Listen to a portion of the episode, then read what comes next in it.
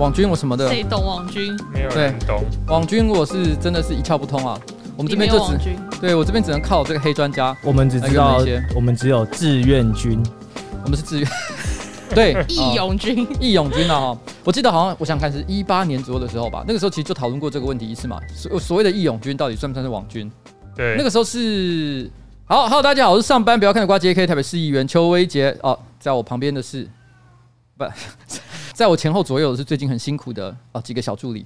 那前面的是这个连毅，哎，那这边是我是小绿汉云啊，然后这个军红，OK，好。今天呢，这三位啊陪我一起来录七五二研究室，嘣嘣嘣嘣嘣嘣嘣。我要先声明，我们坐超远，对，我们有间隔安全距离，有吗？哎，我想看，这样有一点五公尺吗？有有，肯定有。手臂打开，对，而且我们现在其实都有戴口罩录音。哦，戴口罩录音会不会很累啊？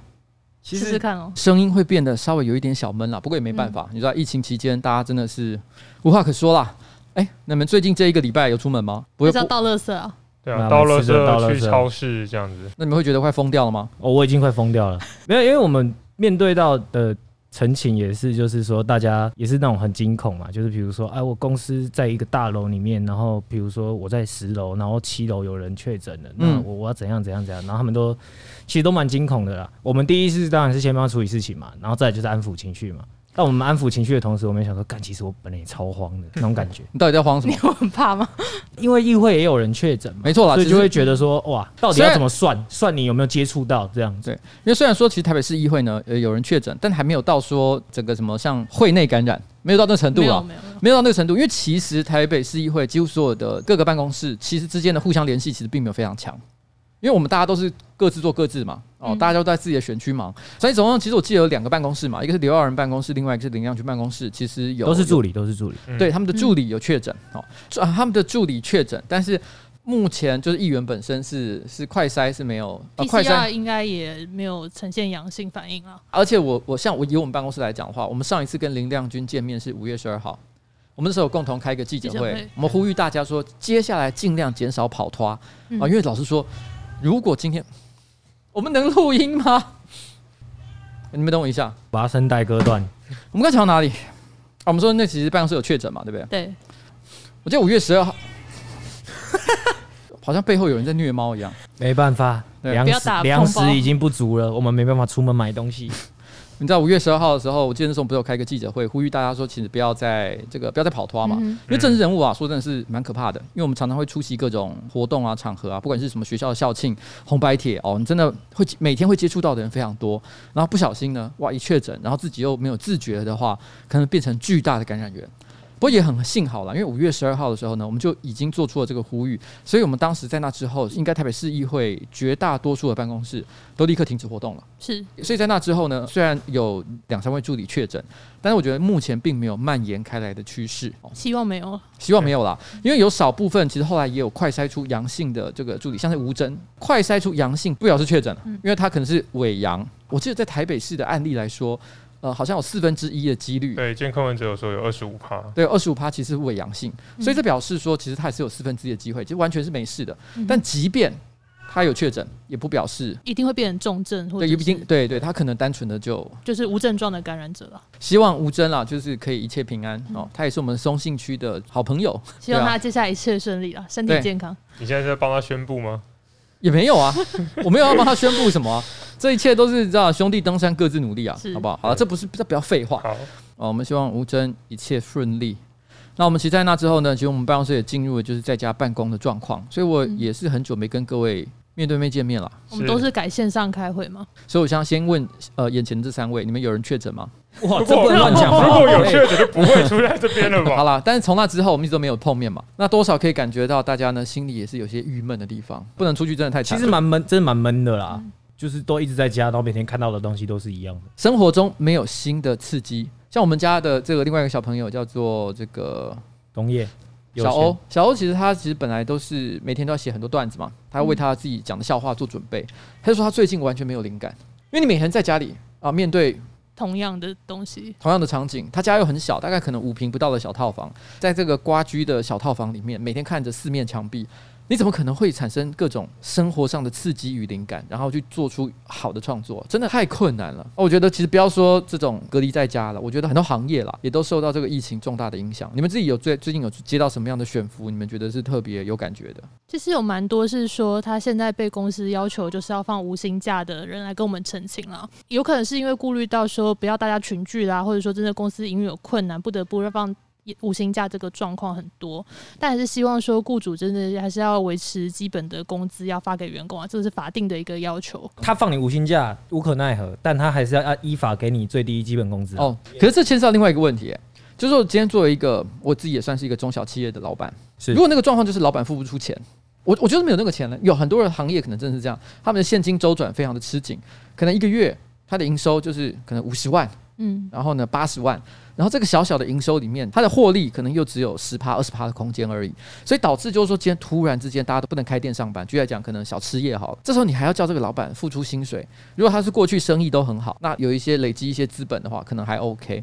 可是如果他刚刚开业，刚起步，刚起步，生意状况也不是特别好，哇，这时候你跟他讲说你不放无薪假，那他直接说那我倒闭好了，这个工作机会也不用留了，是真的很困难啦。就是也是希望说，如果真的需要放无薪假，可以先跟老公协商看看啦。那如果协商大家觉得还我可以接受，那就是走通报的程序。那你跟劳动局通报之后，基本上你可以让员工放无薪假，只是它有一个期限上的要求，最多不能超过三个月。那如果真的再超过的话，那就是。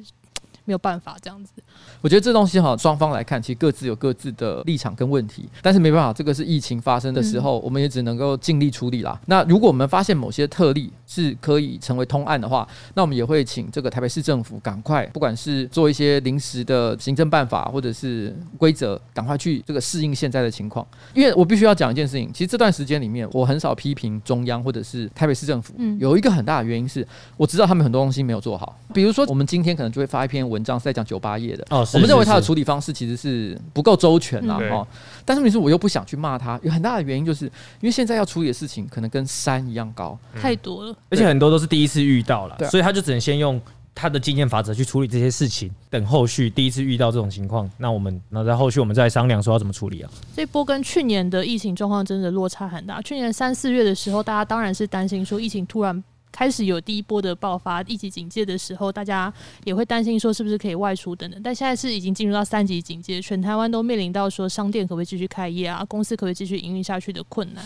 那如果这个时候还要要求说政府真的在防疫期间有什么真的做不好的地方，我们要去监督他，当然这是应该做的。可是真的每一件事情都要求他，你现在立刻马上就要做到百分之百完美，我觉得真的非常困难。其实像纾困类的这个议题，我们也在过去这两个礼拜里面跟台北市政府提过很多建议，他们也在这个礼拜五其实有提出一个对应的做法嘛。是的，就是延续去年的这个减租减税、免租免税这个优惠啦。那基本上来说，就是如果你是有租，比方说社宅啦，你有跟台北市政府承租一些单位或者空间的话，那你营运受到困难或者有停业的时候，你基本上有停业就是免税。那如果是有营运，这个规模缩减的话，那你可以减税。然后娱乐税免征延到明年六月，但是还是要等他们把修改的法案送到议会之后才会生效。那个时候到时候应该是被查嘛，对不对？娱乐税就是修自治条例了。这个东西哈，说起来就麻烦了，因为台北市议会目前会延到应该是六月二十号吧？对对，六月二十号。所以比方说它正式生效，其实而且六月二十号到底能不能开会，其实还还不确定，还不确定。因为老实讲，现在目前的三级警戒呢，预定是到六月十四号。但坦白说，我觉得依照目前现行的情况来看，我觉得六月十四号解封的几率十分之低。它没有升第四级，就已经是要我们只能勉强守在这里。对，要再降低很困难。这个不得不让我想起有一个问题，我该不该讨论？前阵子不是有一个大家讨论很多的问题，叫做那个回归校正嘛？校正回归，校正回归，啊，校正回归啦。其实我觉得校正回归的说法哈，我觉得作为一个在职场上实务的工作上比较有经验的一个人来讲，我觉得他说法本身没有什么太大的错误。我们今天假设我们要开一家店，开一家小店好了，我每天呢现金收多少钱，然后呢付出多少食材的成本，这是所谓的现金账嘛？现金账其实是有意义的。哦，让让我知道我手头上到底有多少可以用的钱。我们其实常会讲，另外有一个就是所谓的会计账或者是财务上的账本，它可能就不是这样算的哦。你每天进来多少钱是一回事，但是你到底支出的成本要在什么时间点去做摊提、去做认列，其实它不是这样算的。为什么？因为举例来讲，我今天假设我买了一台一百万的机器，这个一百万的机器呢，其实它在未来的可能三年之内都会持续对我带来一些效益，嗯，所以我可能就会把它这个一百万成本摊提到这三年的每一个月份当中，这是会计上常做的做法。因为如果一百万直接认列在他买进来的那一个月份的话，哇，那那那个月你就无法明白的知道这个公司到底这个月的营运绩效是如何，因为你会被那一百万的成本直接拖垮，好像你根本没有赚到钱一样。但其实不是这样，呃，你买这个设备是为了未来三年的投资效益，所以其实这样算，其实以会计财务上来讲才是合理的。回归校正有一个类似的概念，就是说。你现在虽然我们是现在今天登记了有这个有这些这些数字，可是如果我们这样看的话，可能会看不出来每天真实增长的一个趋势，因为毕竟那些人呢，其实只是登记的时间比较晚，所以他们希望回归校正，就是回归到他们快筛的那一天来算。所以从这个角度来看，用这个方式来看趋势，我觉得这个说法是合理的。可是它也有一个我认为啦。不太合理的地方哦，来了，来了，来了，来了，坐坐稳了，坐好，坐好，坐好，来，等，不要吵，耳朵打开。就是我觉得它不太合理的地方就在于说，其实我们之前有，我们私下有讨论过，如果我们今天是真的想要了解趋势，其实快筛日也没有什么，也没有什么很好很大的意义，因为真正重要的是感染的时间。对。可是如果你真的要把感染的时间给算进去，谁有办法做到这件事情啊？没有啊。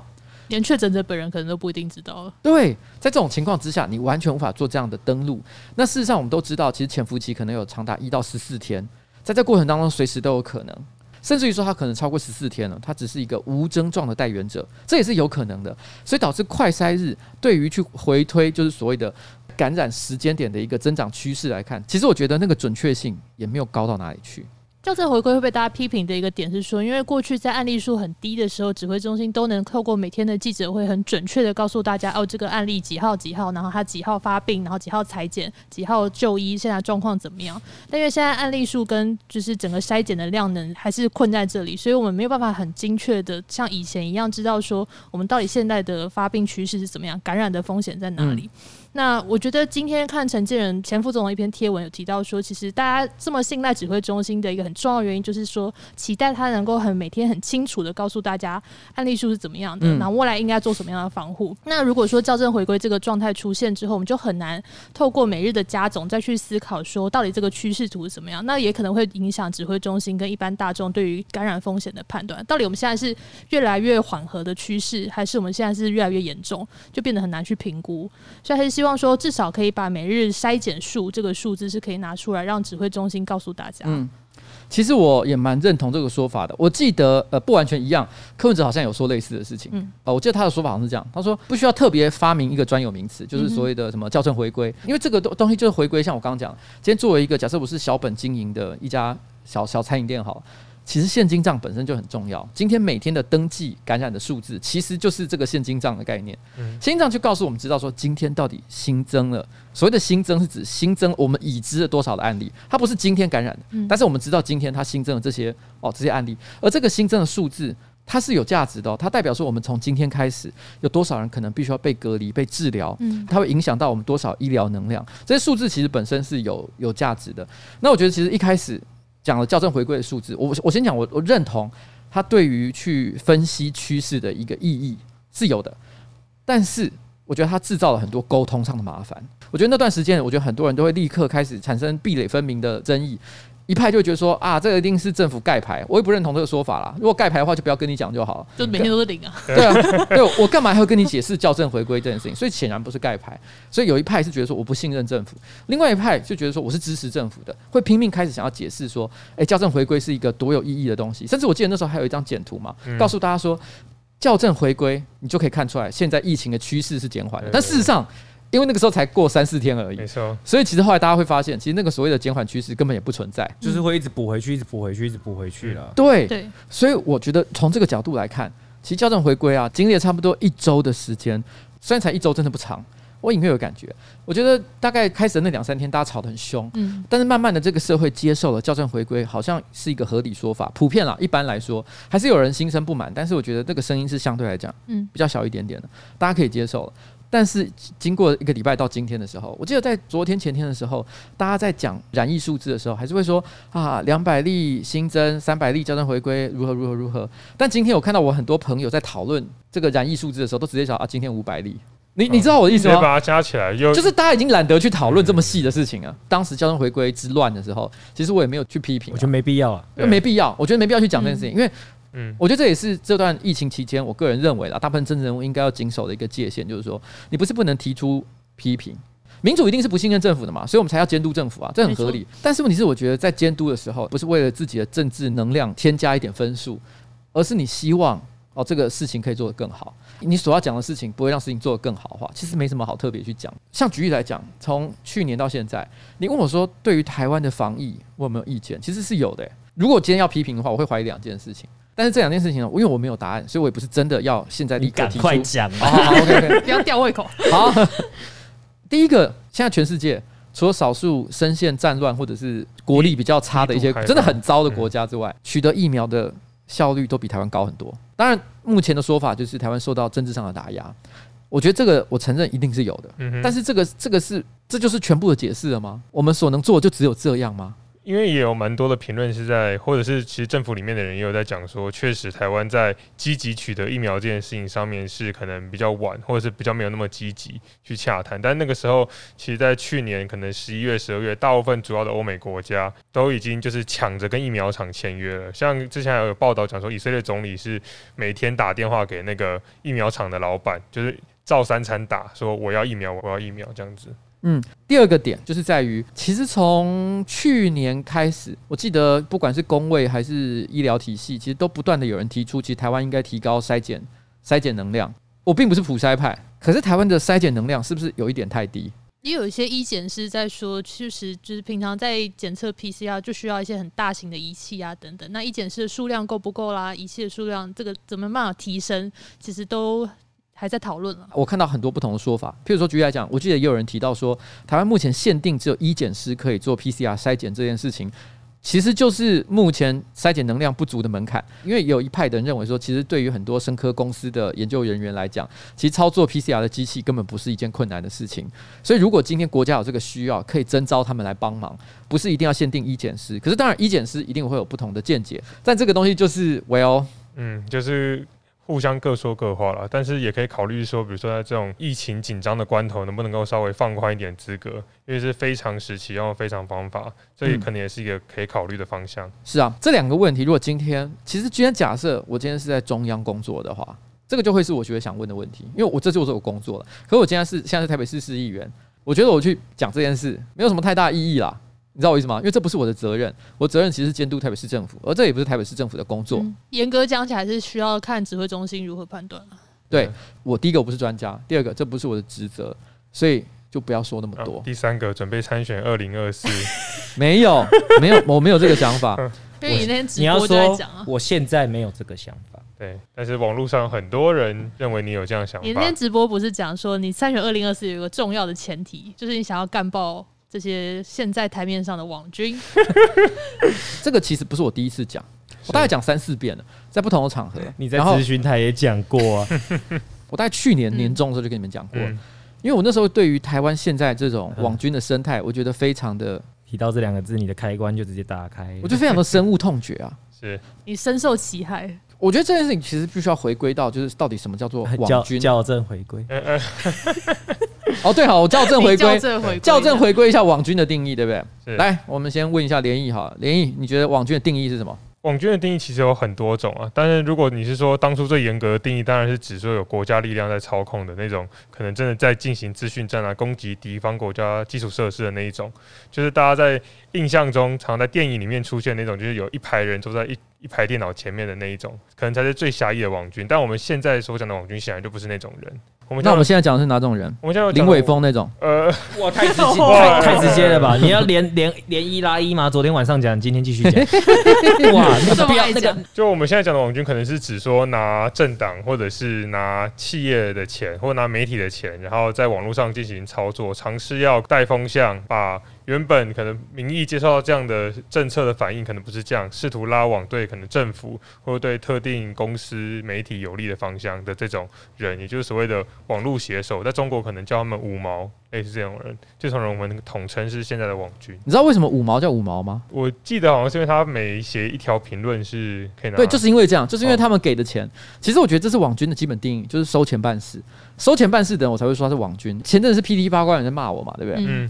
但我想，如果你真的是哪一次没有骂你？但是说那 PT 八卦版，大家不知道记不记得？其实我记得在二零一八年，就是市长选举的时候，那个时候就有很多人批评说 RPD 上面有很多所谓的。网军，嗯，然后当时 PTT 的这个乡民也是非常的愤怒，他说：“我们不是网军，我们是义勇军。”记不记得有这件事情吗？PTT 乡民都是以说他们就是批评执政党为自豪的一个项目。对，支持民进党的，那很多人会说他们是一四五零嘛，嗯、这也是来自于一个梗了哦啊，跟我人都要解释吗？啊，算了，都讲了，你就解释一下。很多人那个农委会在二零一九年的时候有编一笔，就是一千四百五十万的预算，就是。招聘就是四个专职人员来进行所谓假讯息澄清。那之后，国民党就是跟一些可能蓝营的侧翼还有支持者，就把一四五零当做是民进党或泛绿网军的代称，这样子。对，所以也造成了我身边有很多民进党的支持者，那一阵子就每天都会拼命发各种文写，说啊，我的一四五零在哪里？谁要发钱给我？然后讲这种话。其实我觉得这些，你知道，你不管是支持呃柯文哲也好啊，支持民进党也好，支持国民党也好，你会发现很有趣的事情。第一个，这些阵营其实都有网军，就是他们有收钱办事的对象。嗯。第二个，他们都有一大票，就是不收钱，但是也帮你做事的人，嗯、支持者啦，支持者，持者，他们就是支持者。可是支持者不是我要讨论的事情，因为这个问题就是，你今天有一个政党倾向，你为你的政党讲话，这是这是一个问题吗？这不就是民主社会的基本吗？嗯。对。所以如果我连这些人都抓进来批评的话，哦天哪，这合理吗？所以我，我其实第一个我会讲这件事情，我觉得有两个很重要的前提。第一个，他们是收钱办事，表示他们不是基于他们内心的某个中心思想而做这件事情，而且因为他们是收钱办事，所以他们有可能会做了很多这个丧尽天良、违背良心的事，这个才叫做网军。第二个点，既然都叫做网军，就表示他不是一个个人，他不是网络杀手，他不是一个狙击手，对，他不是一个网络，听起来有点酷，他也不是一个网络战士。嗯，他是一个军队啊，嗯，所以表示说他们今天所执行的行动是有组织性的，嗯，背后有一个最高的指导原则，然后呢有一个策略，然后在背后推动他们往前去做这些事情。老实讲，早年哈我们在讲到网军的时候，网军我们差不多是两千年左右的时候开始臻于巅峰，哇，我三岁的时候。那那个时候开始，其实就陆续有一些行业，他们会去雇佣一些写手帮他们写好话。嗯，不要讲那么远了，我们讲近一点点。像是我想大家还记不记得以前有一个，其实我都不知道现在还有没有人在用那个网站，叫 Mobile 零一。哦，现在还有啊，现在还有，现在还有。他现在还有，可是我不确定他的影响力是不是。主要是聊三 C 跟聊车子的人会去上面。对，其实，在上面。就有曾经被多次抓到，不管是 HTC 也好，还是其他的品牌，嗯，HTC 是最有名的啦。我记得那个案例，你们还记得吗？写写手们吗？是那个？是，对，就是他们其实就是有雇佣人去帮他写，可能是产品的好话，或甚至于写竞争品牌的坏话。那个时候，其实他就已经知道说，哎呦，原来在这个网络上呢，有很多的言论不见得是真实的。嗯。我记得是连毅，你跟我说的吗？你跟我说你很久以前也曾经收钱办事。哎、欸，现在是比较遗憾。对，那个时候大学的时候有那种辩论社团认识的学长，因为辩论社团有一群人，也不能说所有人，就是有一群人过去跟国民党渊源比较好。那那时候我从高中到大一有打过辩论嘛，那那时候辩论社有一个比较大字头的学长就问我说，最近要不要打零工赚外快？那所以就帮某个知名政党。就是算是在网络上发表这个评论，跟就是做假投书这样子。假投书是投去哪里？是什么意思？假投书的意思就是指说你不是用你的本名，然后但你你当然也不是写你心中所想要表达的真实的意见，你可能会用退休国小老师 这种。你是这种反言改的吗？呃，这这这种身份，然后可能投到《自由时报》、《苹果日报》或中时的那种意见论坛，形塑出好像有很多社会上的人反对现在的政府，或是支持某一个党的立场这样子。对，我我觉得从他的描述当中，好像隐约可以感觉你帮忙写文章的对象，呃，我觉得不要假定特定的族群。他们有什么样的政治立场？对，但那个时候确实是呃，就是当所以那时候完全是为了赚钱。对，就是当打零工的心态，然后去做。那做到现在午夜梦回。你有没有可？你有没有那种就是 现在在家上班 直接接案？就是不是不可以哦？左手写？那我我我现在是问你，你小时候你说你可能刚上大学的时候做这件事情是？那你有没有过午夜梦回？一个人在洗澡的时候，然后那个莲蓬头水一直冲着你的身体，然后你觉得说 我好脏，我怎么会做过这事？你有这样过吗？呃，大概到就是大二大三，认识到更多不同的观点之后，会反思这样的行为是不是好，就就没有做过了。对，所以你以前。是中党爱国的眷村好青年。好了，我懂了，我懂，我懂。每个谁无过去呢？是是是，谁无过去？每个人的觉醒时间点不太一样。来，我们来问一下君宏，好了，你以前你以前念高中的时候，你对于台湾的政治或政党，你是怎么样的看？哇，我这现在讲这个，你们一定会吓一跳，因为太阳花是发生在我高中的时候。我那时候就是我晚晚上就是他们好像冲立法院那天，还是后来不是也有去冲行政院嘛？然后我那时候就是用手机看那个直播，不然就是看那个新闻。然后那时候都是半夜，嗯、我自己一个人在那边生气，气、嗯、到不睡觉。那你气的是什么？对，就是干，怎么会有一个政府逼得人民要这么做？哦，然后就很生气。哦、对，然后我弟就说：“干，赶快睡觉，几点在那边看手机？怎样怎样怎样呢？”我那时候真的是气到吓我一跳。我本来以为他说 很生气，因为他本来跟我说你们可能会觉得很很很很惊吓。没有，你们很惊吓的点是太阳花的时候我才高中哎、欸。不是啊，还好吧。我我本来以为他要跟我讲说，他当年在高中的时候，因为他说惊吓嘛，所以我就说，他说我看到那些人冲进立法院哦，还有行政院的时候，他觉得很生气，他想要说，怎么不把这些学生给打死？我操，直接坦克车的。对啊，我想说，哎，如果他这样讲的话，我就真的会吓死。我说，没有了，没有了。军红，我还是我还是就是有一点有一点自我意识在。军红，你要知道。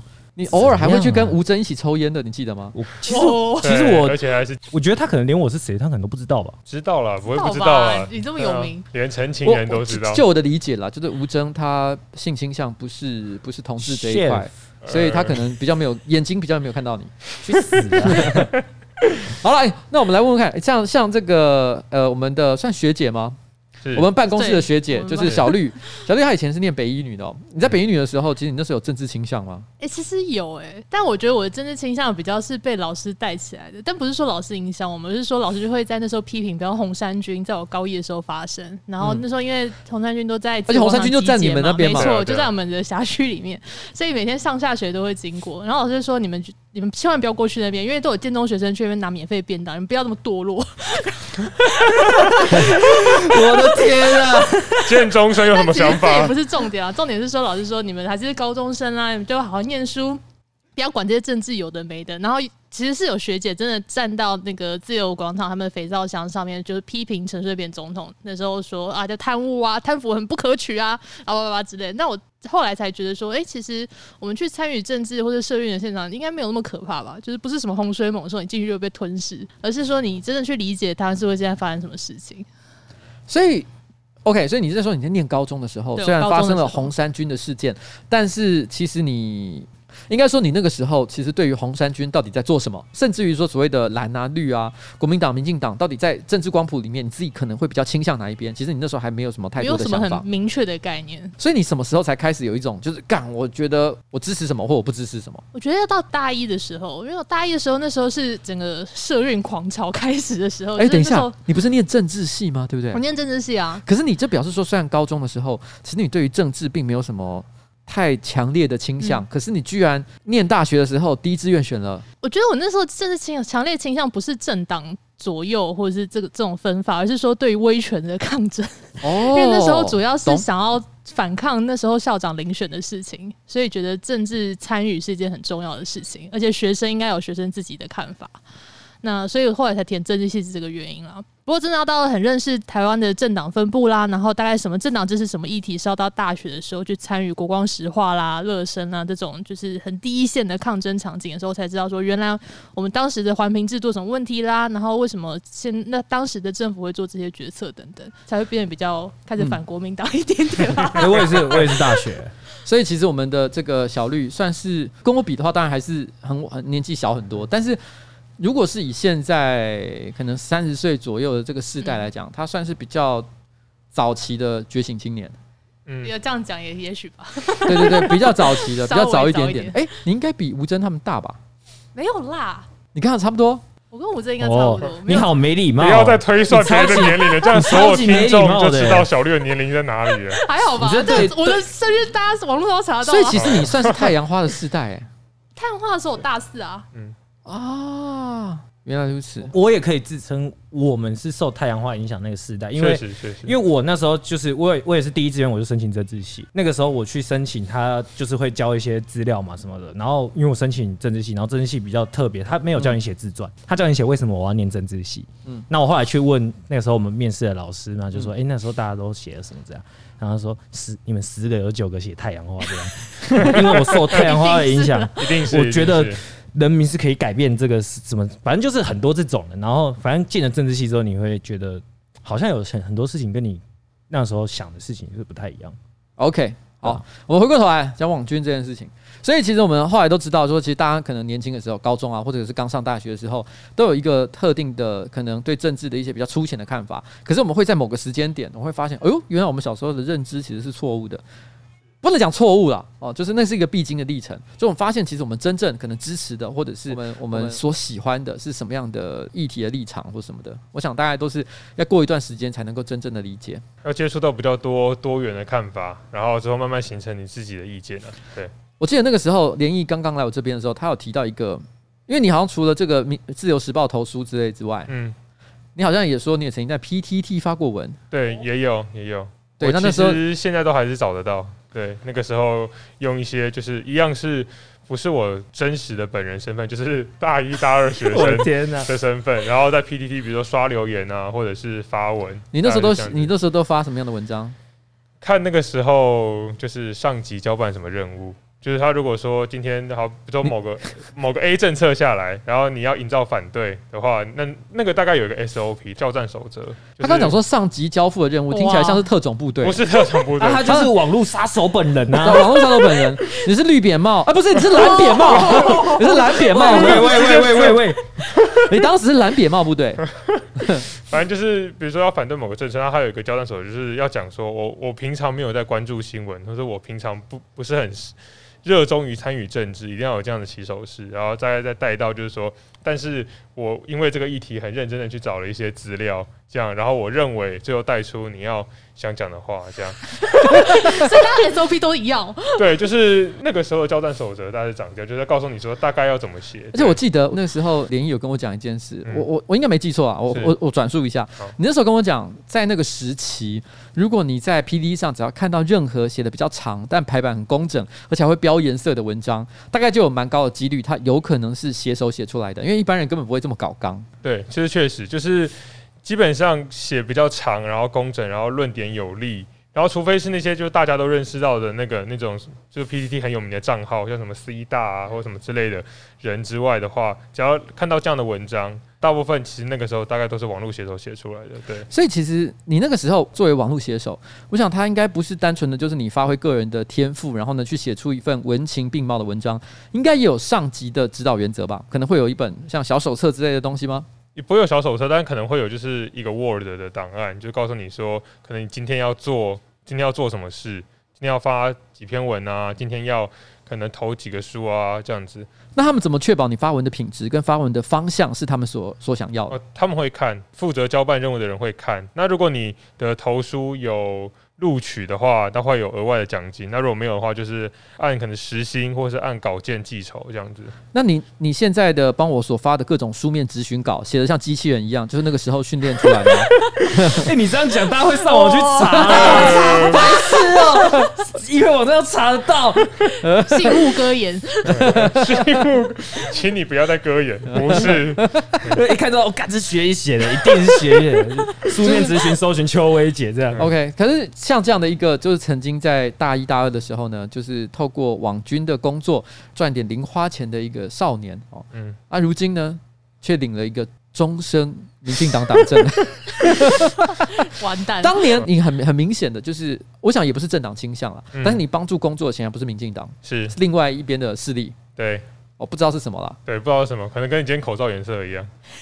我今天口罩颜色是白色，那个时候还没有，还有了，鬼扯哦，鬼扯，喂，那你现在有继续的贡献你个人所学，利用你这个民进党党员的身份，继续从事你网军的置业吗？呃、欸，现在是没有了，那么未来也预计没有这个相关的规划。真的假的？还是在骗我？绝对没有骗你，因为我那时候工作的时候是算是都是很早期，嗯，我应该也不能说是最早的时候，但是也是蛮早期，政党会开始有组织性的去摄入带风向的那个时候，因为那时候大概是我大一嘛，大概是五六年前的事情。那现在的政党基本上不会把这种工作外包给所谓的那种学生或者是初心者。这样子，他们应该都是要找专业的，可能公关公司啊，或者是有一个专门的团队在执行这种事。因为你想想看哦，像今天这个联谊，他早年呢就是以一个大一、大二的学生去打工，然后经过几年之后，因为他现在已经幡然悔悟，然后，然后呢，然后完全，而且对金盆洗手，甚至还投入了其他阵营的怀抱。所以这个情况之下，所以他在七五二研究室里面就侃侃而谈说啊，当年呢、啊，我在当帮某党的网军的时候做了哪些事情。我想，今天大部分的任何党派都会觉得，干这个是大忌啊，直接死亡，对吧？所以其实这也是为什么，其实现在反而比较少出现这种零星外包的情况。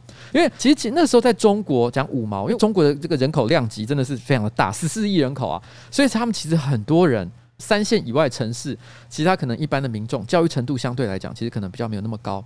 那所以他们只要受过一些基本的训练，他们可能像可以像一个工厂一样流水线一般的，然后直接呢就发表大量的文章，去引导可能社群的一个风向，这是他们可以的做法。可是，在台湾其实很难做这件事情。台湾其实，在过去这二十年来，其实美妆业啊，然后汽车业啊，很多行业其实都有所谓的网军存在。那他们都会有专职的公关公司，然后呢去负责操盘。政治也是，像政治其实有名的几个政治公关公司，像什么战国策，嗯，然后还有什么？还有像威肯。嗯，网络温度计它是个公司吗？就最近很多做大数据的这些公司也包含在内。对，他们其实都会对这些网络舆论呢去做一些操作的工作。他们有的可能直接是跟某一个政党关系比较好，但是也有很多他们并没有任何政党的倾向，基本上就收钱办事。所以其实这个情况所在多有。但是我觉得在最近这几年哦，我个人的观察啦，以前所谓的带风向，常常就是这些散兵游勇。就是这些网军，他可能就想说，他们想法其实很单纯，他们就是想要养一批军队。这个军队里面呢，就是一堆士兵，然后透过这些蚂蚁雄兵去制造出好像某一种类型的意见特别多的感觉。但是在这个时代，我觉得最近这五年有一个很巨大的变化是，他们以前只养蚂蚁雄兵，现在也要养什么冲锋陷阵的将领。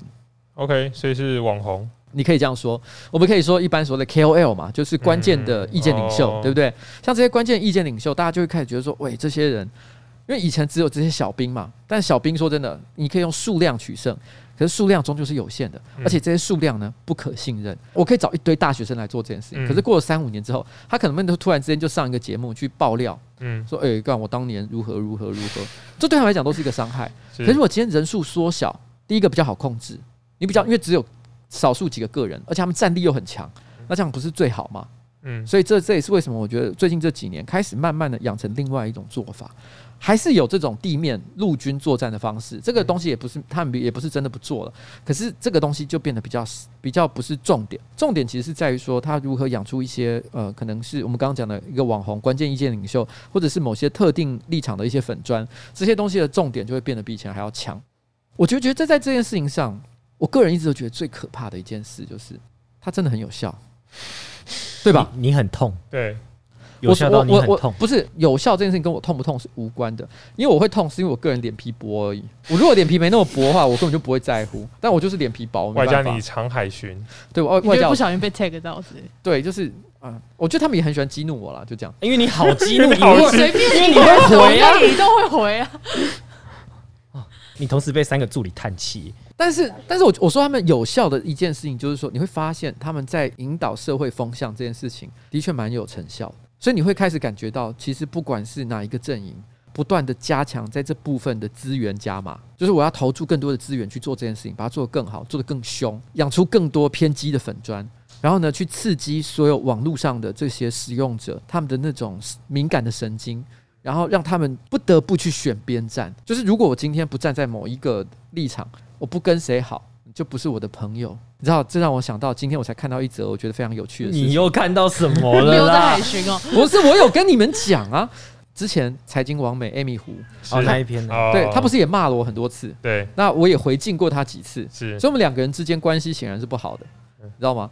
显然是不好。但是 Amy 胡呢？哦，他一直都被视之为就是这些可能我们所谓的呃民进党支持者或者是台派，他可能算是一个在其中一个很重要的一个网红。是这两天了，他说了一些话，不是那么中听，有关疫苗的，呃，有关疫苗的，突然之间很多这个绿营的侧翼也开始对他不满啊，觉得说天哪，你在胡说八道个什么东西？我还记得艾米胡后来跟着又讲了一句话，他说：“好歹我也算是个台派的意见领袖，还是一台派的领袖了。”他类似想讲了这样的话，我就看到有另外一个人，他就写了一段话，但这段话对我来说，我真的觉得蛮好笑。他说艾米胡算什么台派领袖？他如果要讲台派，是瓜吉那种台派。” 那你 你你你一种等级，你看到这句话，你是愤怒还是？因为我觉得好好笑。我这种心里就想说，假设我现在是本来坐在沙发上，对不对？我会立刻往左边稍微挪一下，然后拍拍旁边的那个座位，说：“哎，Amy 啊，来这里，来坐啊，来坐啊艾米来坐，这里位置给你。”我们现在是马吉曼，你现在是同路人第一排。对，就是你知道吗？现在你你现在你知道了哈，现在你知道哈，来来来来来，不要不要客气啊，不要客气，你也有这一天呐。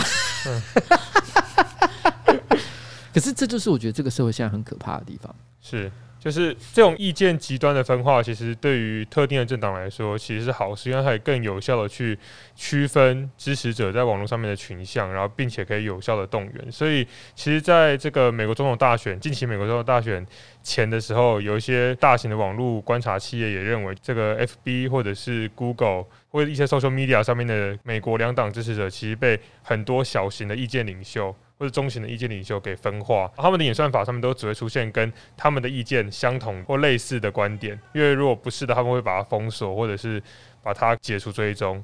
那所以到最后，他们就只会看到这些意见领袖的观点，然后最后他们可能就很可以被有效的动员，大概会变这样。你知道，我觉得最遗憾的一件事就是，我举个例子来讲，像我们常讲。所谓的坏坏台派，好了，就是那种什么侧翼粉专。你你讲的，你讲，我讲的哦，就是我觉得我讲对，我孬了，对不起。就他们会做一件事情，就是我觉得他们在过去这一年，其实常常说一种话，大意就有点像，就是说他们想要鼓吹一个观点，就是说不要谈那么多什么社会议题啊，或者是很复杂的一些论述啊、分析啊，这都不重要。如果他不够不够挺台湾，他的话听都不用听。嗯，你你知道我的意思吗？他们会传播一个像这样的一个观念，你会有一种，其实他们是在告诉支持他们跟喜欢他们的人，放弃思考，放弃思考，其实对政党来讲也是一个非常好的一个策略。可是我觉得这不是一个社会应该演化的方向。我觉得他们在不断的，不管是民进党、国民党或者任何一个政党，现在他们的网军都在把台湾带往像这样的方向。你们不用思考。那对于这对于政治，你们只要用宗教一般的崇拜就可以了。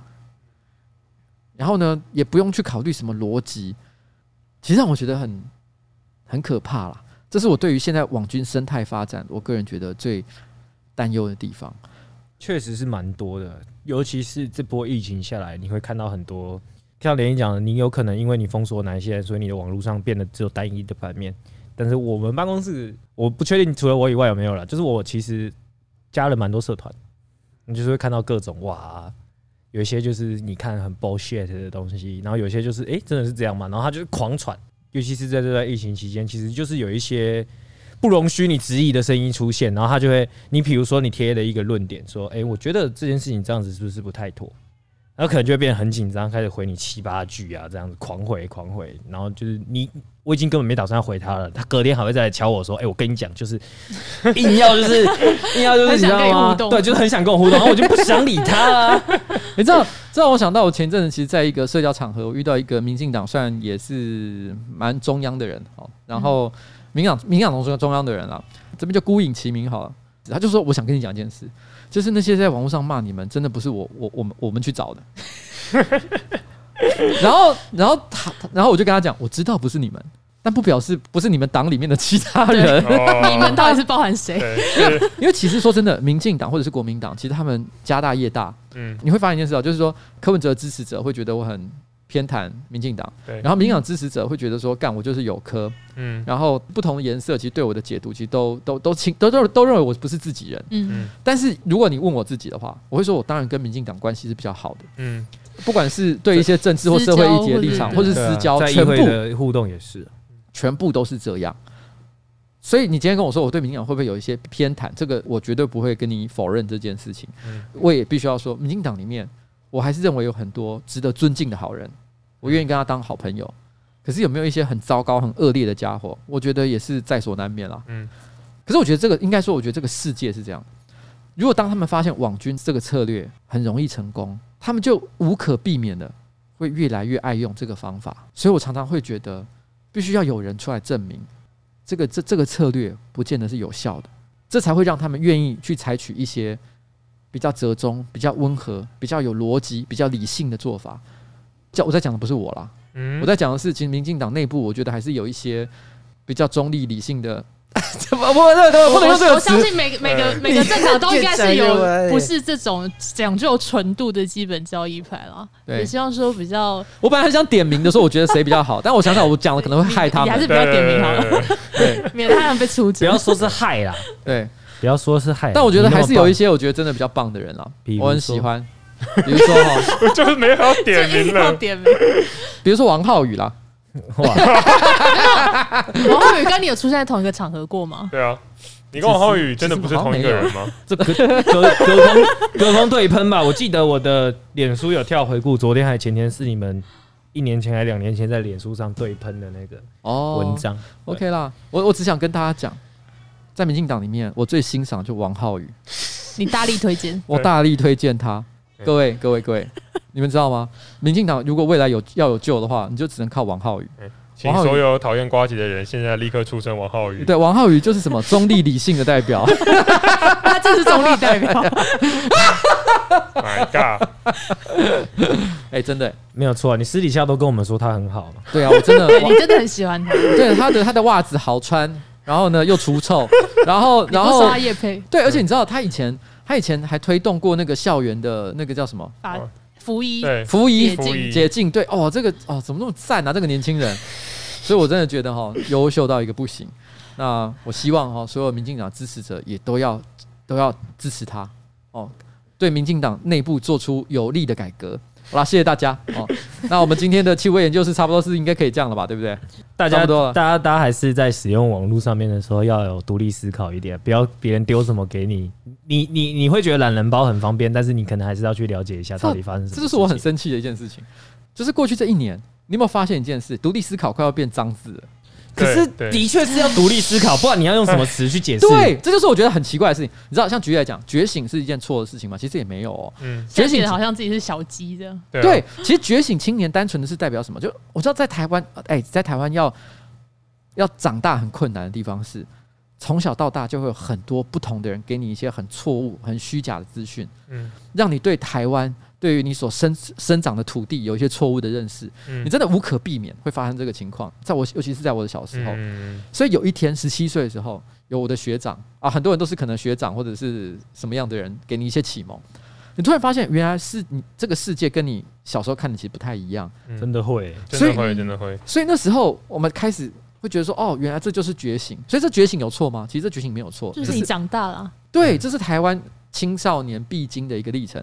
但是不知道为什么，现在突然之间觉醒。你只要讲说是觉醒青年，干这就是脏字。觉醒啊，独立思考啊，理性沟通啊，通通都不可以、欸。无恶意，对啊，无恶意不一样，无恶意不一样。无恶意，我真想回到一个纯真的年代，就是觉得中立、理性、独立思考，还有觉醒青年不是一件坏事的时候。但我们今天啊，我觉得。对，好了，如果说你们今天有任何针对哦，不管是防疫也好，还是什么其他的一些问题，其实你都可以联系我们的办公室，呃，上魔镜号也好啊，还是我们有电话号码？二七二九三五二七二七二九三五二七，我们是在卖药的吗？瓦波头我爱加控你哦，免加你瓦波头哎，免来催问哦哦。全国各地西药房哦 都有零售，对对对，都有零售。没有啦，就二七二九三五二七。然后手机的话，记得加零二啊。外县市就不要再打电话来了。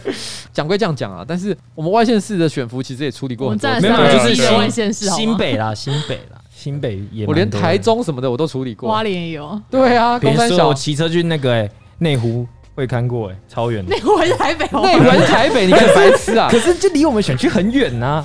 也没有很远，那我在松山隔壁好吗？你只要过了一个民权大桥就到，就到了。跟我住永和哎、欸，关我屁事。